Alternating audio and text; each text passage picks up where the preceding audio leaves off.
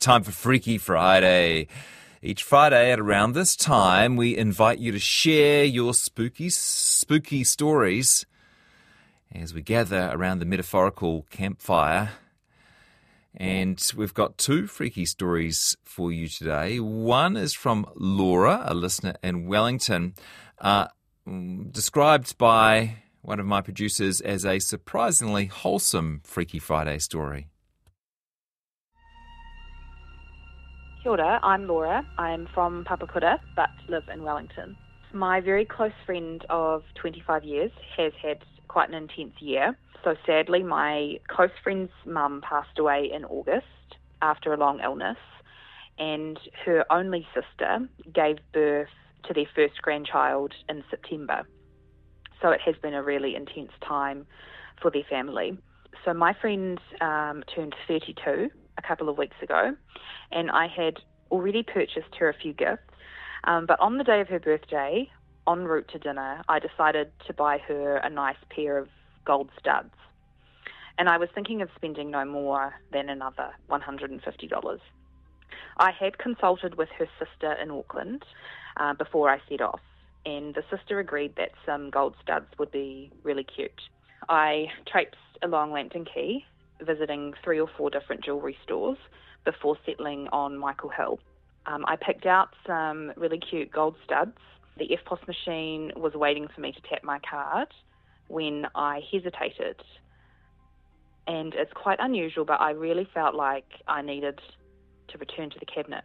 I also felt a bit awkward because it was closing time.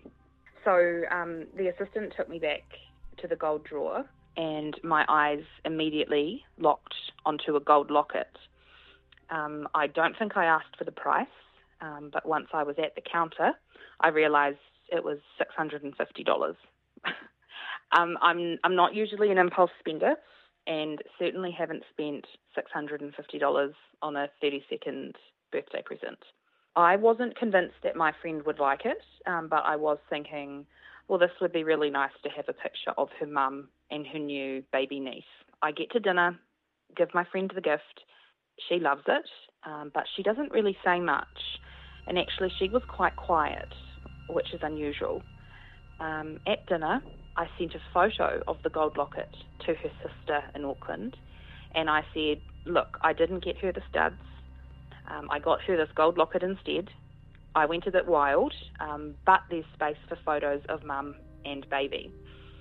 The sister replied, OMG, that's identical to the gold locket mum bought me for my 30th birthday earlier this year, um, and that their mum had an identical gold locket um, that I think she was gifted when she gave birth to her first baby, like 35 years previous we all have no doubt that their very frugal, very Scottish mother used me and my credit card to purchase her other daughter an expensive gold locket.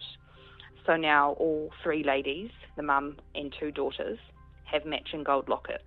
And I must say, um, I'm not an overly superstitious person, but at the time it really didn't feel like I was giving my friend this gift. I mean, I don't really feel like I chose it. Um, it really feels like I was forced, and it was a gift from their mum.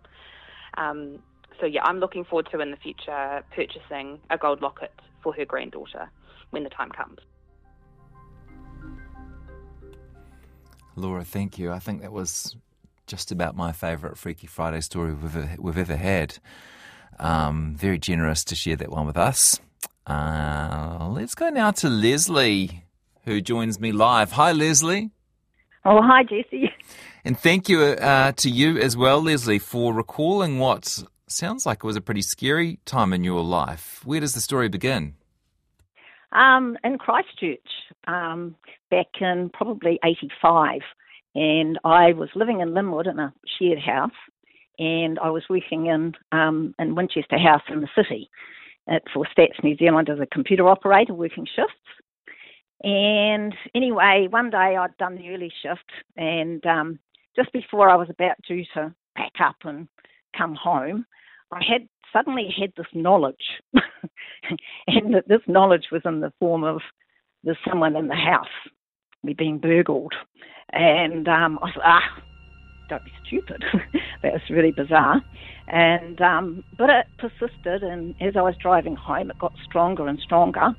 And as I was going up the drive, I thought, I have to be careful how I go into the house in case someone's still there. Gosh. And so I thought I have to behave normally because I don't want to surprise anyone um, if they're still there. And anyway, so I walked up to the door with my little plan, and my little plan was to walk in the door and just visually check as I walked, as I usually did, straight to the kitchen and to the fridge. Um, and uh, so I made a point of rattling the keys and swearing a bit. And this is all. This is all just based on a feeling, Leslie. You had no reason no, to. Nothing. Yeah. Okay. No, no. It was. Uh, it was. It was like someone had called me at work on the phone. It was that strong. And the the um, when I opened the door, the environment, the atmosphere was charged. Um, it, it, if you could say you could smell someone in the house, um, you know, it, it, was like that. Yeah. It was that powerful. And um, I was very reluctant to close the door behind me, but I thought I've got to act naturally because this is really stupid. And I walked past the living room was to my right, and as I, I gazed in there, and there was some sliding doors with curtains that were drapes that were pulled to each side, and behind one of the drapes, I could see what looked like a form, but I told myself it was probably just the way the oh. drapes had been casually pulled back.